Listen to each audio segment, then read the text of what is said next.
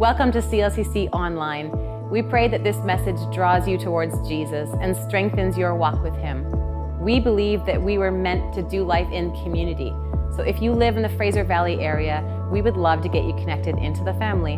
Find everything you need at clcc.ca. Enjoy.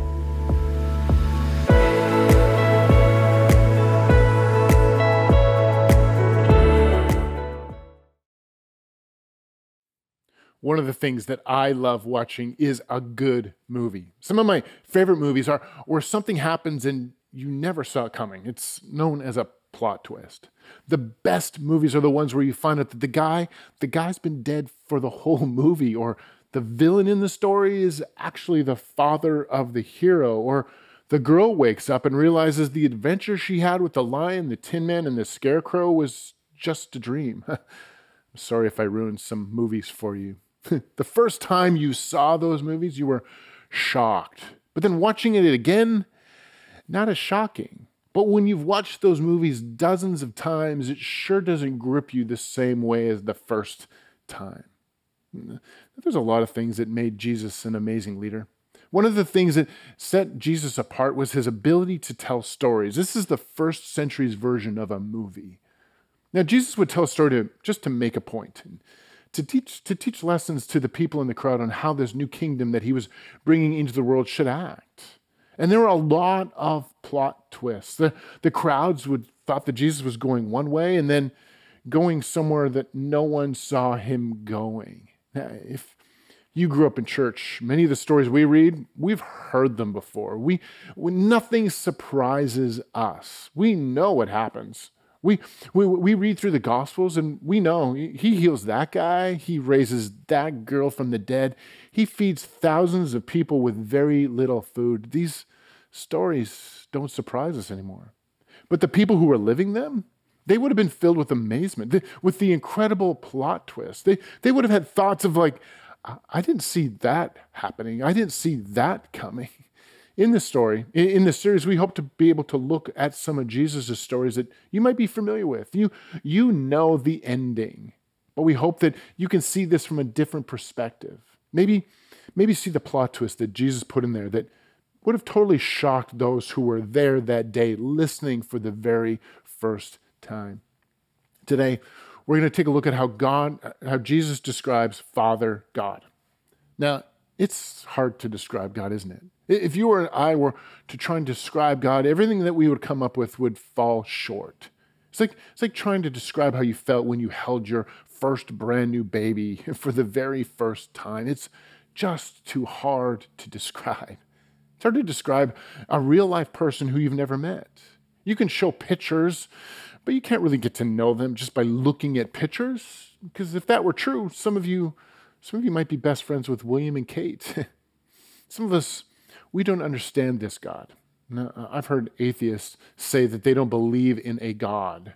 But when they tell me about the God that they don't believe in, I don't believe in that God either. There's some huge misconceptions about God out there. Now, depending on your upbringing, there might be ideas of God that you have. You might have these images of God that might not be true. You might have some images of God who's always angry, or he's unforgiving, or he's judgmental.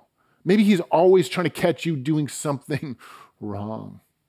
I'm so glad that when God wanted humankind to get to know him, he didn't send a book, but he sent his son, someone we could get to know. Now here's someone that mankind could interact with, not just hear about in a book, but someone who could tell us stories about his Father and our heavenly Father. Now, even though this was inadequate, Jesus described God as Father. And just like today, in the first century, Father meant something. The term Father that was used in the first century may have lost its meaning today. There's a huge segment of our population that doesn't relate to when Jesus called God Father. There are those who don't have a dad, or they maybe have one, but he isn't the greatest example. Some people have a really hard time relating to a God that we call Father, because for many of us, this idea of Father God doesn't come with a great imagery. Now, If you are ever reading your Bible and you wonder, what does Jesus mean by this? You need to take a look at what Jesus does and take a look at the stories he tells.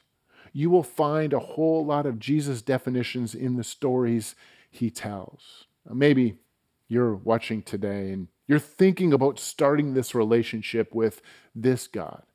But one of the hurdles is thinking of God as Father. So since today it's hard to define God, let's look at a story or parable of a father that Jesus told, maybe to understand what he meant by Father. Today we're going to be in Luke chapter 15. You can turn there now in your Bibles if you'd like. We're going to be looking at a story that is at the end of a group of stories about lost things that are valuable. Jesus ends this whole section by telling us a story about what a father finds valuable, his two sons. In this story, we're going to see some incredible plot twists where the crowd thinks he might be going one way and he goes in a totally different direction. Often when we read this story, it's told from the perspective from the son. But as we read the story, remember, we are reading it with the idea that Jesus is trying to tell us who Father God really is. So let's take a look at Luke chapter 15, verse 11. To illustrate this point further, Jesus told them this story. A man had two sons. The younger son told his father, "I want my share of your estate now before you die." So his father agreed to divide his wealth between his sons. Now, Jesus starts this story with two surprises. The first one is that the son would have the audacity to ask, because what he's saying is totally outrageous. "Dad, bottom line is, I wish you were dead. I wish you would die so I can get my inheritance. So do you think we could just pretend? Could we just pretend that you're dead? I'm just waiting for you to die, but you keep exercising. I keep buying you cigarettes for your birthday and Christmas, but you won't smoke them. But I want my money now so I can enjoy it." Now, when Jesus would tell these stories, there were often different groups of people in the crowd. But if you were a tax collector, a Pharisee, or even someone who loved everything that Jesus said, all of these groups of people would have been equally offended by a son who had dared to ask for his money like this. They would have all been offended that this son wished his father was dead. Everyone that day knew exactly who the villain was in this story. And here's the second surprise: the reaction of this father. Most of the people that day wouldn't have been able to relate to this father. He wasn't like any father that they knew of. The fathers that they knew wouldn't have given in. They may have even cut this son out of their will. Jesus is saying that this father is unlike any father that you know. But this father somehow liquidates his estate and somehow gets the money that his son would have gotten if he had died. Let's keep reading verse 13. A few days later, this son packed all his belongings and moved to a distant land. And there he wasted all his money in wild living. About the time his money ran out, a great famine swept over the land and he began to starve. So it took a lifetime for this father to gather and accumulate. It took his son very little time to waste all that money. But this father didn't interfere. This father is going to let you make your own decisions. He's a father who's respectful to their kids' decisions. But let's see what happens to the son. Verse 15, he persuaded a local farmer to hire him, and the man sent him to his fields to feed the pigs.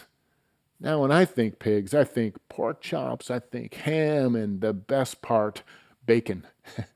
But the Jewish crowd probably didn't have as good of opinion of pigs as I do. To Jesus' audience, this mention of working with pigs, this would have been the worst job in the world. At this point, the Jewish people in the crowd are probably thinking, that's exactly what this guy deserves, a bad job. Verse 16. That young man became so hungry that even the pods he was feeding the pigs looked good to him, but no one gave him anything. What if Jesus is thinking, let's make this story worse. This guy has to work with pigs and he's got to eat their food. And someone in the front row that day maybe just threw up in their mouth, just a little bit. And everyone thinks this is perfect punishment for a rebellious son. Now, if Jesus would have ended his story there. Everyone would have thought, this is a great story. When I get home tonight, I'm telling my story to my kids. This story is going to be great to my kids, especially to the rebellious one. It'll be a warning that you shouldn't disrespect the family. But the story doesn't end there. Verse 17, when he finally came to his senses, he said to himself, at home, even the hired servants have food enough to spare, and here I am dying of hunger. I will go home to my father and say, Father, I've sinned against both heaven and you, and I am no longer worthy of being called your son. Please take me on as a hired servant. The son thinks, I've wasted all my dad's money. I have to work now. And there's no real jobs in this town unless you want to work like 40 hours a week. But I have to work. I'd much rather be working at home as my father's servant than anything is better than this. Now we get to verse 20. Verse 20 is the most important verse to show us what this God is really like. This Father is really like. This verse shows us the most about his characteristics. This is where we see some incredible plot twists. So he returned home to his father, and while he was still a long distance away, his father saw him coming. I don't know what that looked like. This father didn't know if his son would ever come home. He didn't know what happened to his son. There's no tracking his phone. This father didn't even know if he was alive. But this is a story where the father waits for those he loves. We don't know how the father waits. It could have been on the driveway. It could have been sitting on the front porch. But the father is waiting for him, and as he goes on without his day, and when he saw him a long way away, he springs into action. He was waiting for this moment. His son is coming home. The son may have said, I wish you were dead. And the easiest reaction from the father would have been, I wish you were dead too. Don't ever come back. Because why would you wait for a dead son to come home? But this father, has hope. I can only imagine. Every time someone came onto their property who this father wasn't expecting, maybe the question was asked, could that be my son? Is that my son? But every day up to this point, he was disappointed. At this point in the story, everyone was tracking with Jesus. No matter whether you liked Jesus or were plotting his death, they all thought this was a good story. They thought they knew where this was going. Maybe the son is going to get exactly what he deserves. But there was another twist coming. Don't all good movies have multiple twists? While he was a long distance away, his father saw him coming, filled with. And this is the twist for the people in the crowd. They thought they knew where Jesus was going, but this is where Jesus loses them.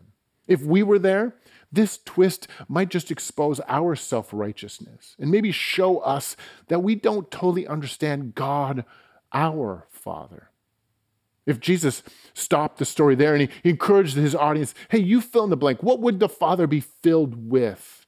They probably all would have said the same thing. He was filled with anger. He was filled with disappointment. He was filled with outrage. He was filled with words you probably shouldn't say out loud. And why wouldn't he be filled with all of that? This son had humiliated him and wished he was dead. And now you come back, and now you show your face again on this farm? The father might think, I can barely show myself in my own neighborhood. Everyone thinks I'm crazy for giving you your inheritance. And now you show up and remind everyone what I did? I think the father has every right to be filled with anger. And if Jesus had said anger or any of those other words, everyone would have said in the crowd, we get that. But this isn't the father that Jesus was talking about. This father was filled with love and compassion. This father is filled with love and compassion. After all the son did, there was still love and compassion for him. There was nothing that this son could do where the father would love him any less. This father had love and compassion on his son. And I love that word, compassion. I think we kind of all understand what it is, but it's kind of like this feeling that I'm going to share in your distress and I want to help you with it. The son offended the father. The Son gave the Father a bad reputation, and the Father is filled with love and compassion. The Son lived like the Father was dead, and he spent all his money, but the Father doesn't live like the Son is dead.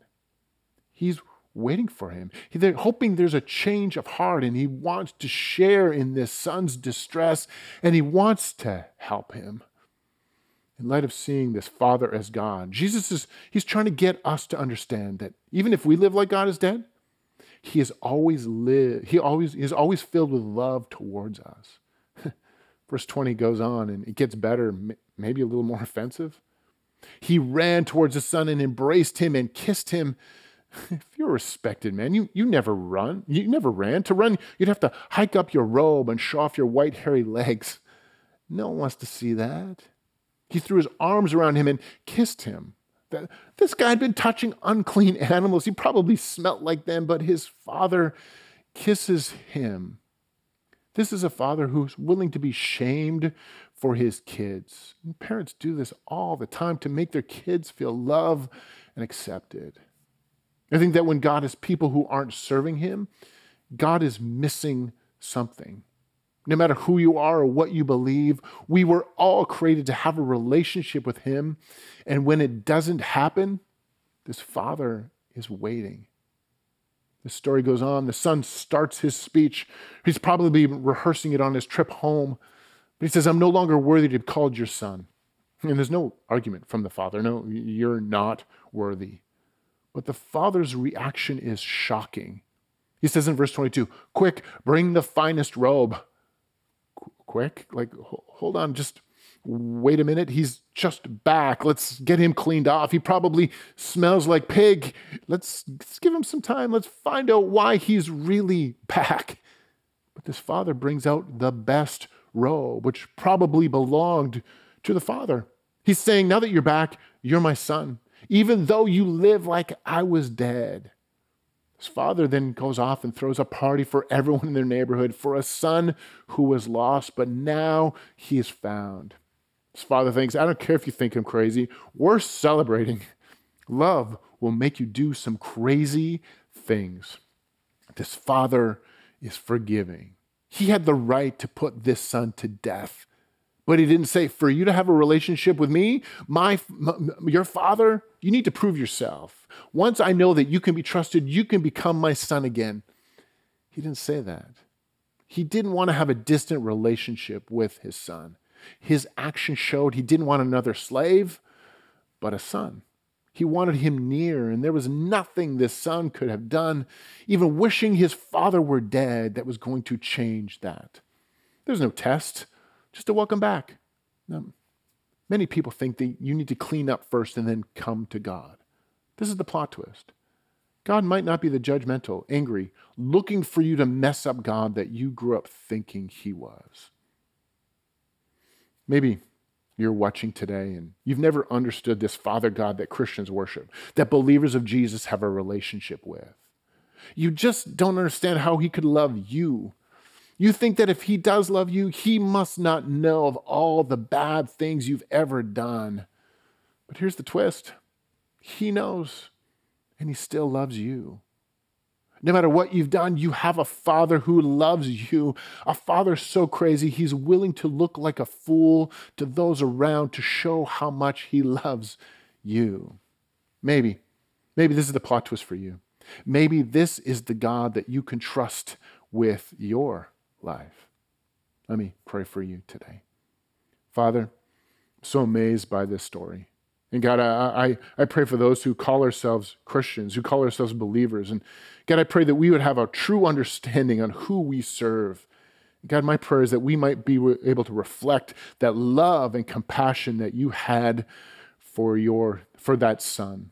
Help us to be able to see people in our lives who might offend us, who might wish that we were dead, but help us to return that with love and compassion. I also pray for those who might not know you or are watching today. God, I pray that they may know that they don't need to be cleaned up to come to you. God is just waiting. Our Father God is just waiting for them to show up, and when they show up, there's going to be a party. So God, we thank you and praise you for today. In Jesus' name, amen. What would our church look like if we got this? What if everyone who is listening understood that they have a Heavenly Father who loves them so much that no matter what they've done, they would be accepted and not judged? And there would be a huge party for their arrival. If our church got this, how would that affect the world around us? If our Father is not judgmental, do you think we could be a little less judgmental? Do you think that others might like people who call themselves Christians a little bit more if we had a little bit of understanding of who we are and who our Heavenly Father is? Maybe you're watching today and you've never known much about this Heavenly Father that people talk about. But after today and hearing this story, you're ready to begin that relationship God is waiting for you. He's not waiting for you to prove yourself. He's just waiting for you to show up. He wants to have a party when you show up. Your Heavenly Father wants you back. If you show up, you don't have to clean yourself up first. We'll work on that. He just wants you back. And when you come back, no matter what you smell like or where you've been, he's going to have a party. Let's read our doxology for this series from Romans chapter 11, verse 33 and 36. Oh, the depth of the riches and wisdom and knowledge of God. How unsearchable are his judgments and how inscrutable his ways. For from him and through him and to him are all things. To him be glory forever. Amen. Thanks so much for joining in today. Hopefully we'll see you back here next week. Thanks for joining us. If you are looking to get connected, we are one church in multiple locations. Our Aldergrove campus meets at Parkside Elementary School Sundays at 10:30. Our Abbotsford campus has 3 services each Sunday, 8:30, 10, and 11:30. We would love to see you at one of our in-person gatherings. If you would like to financially support us, you can always give at clcc.ca/give. See you later.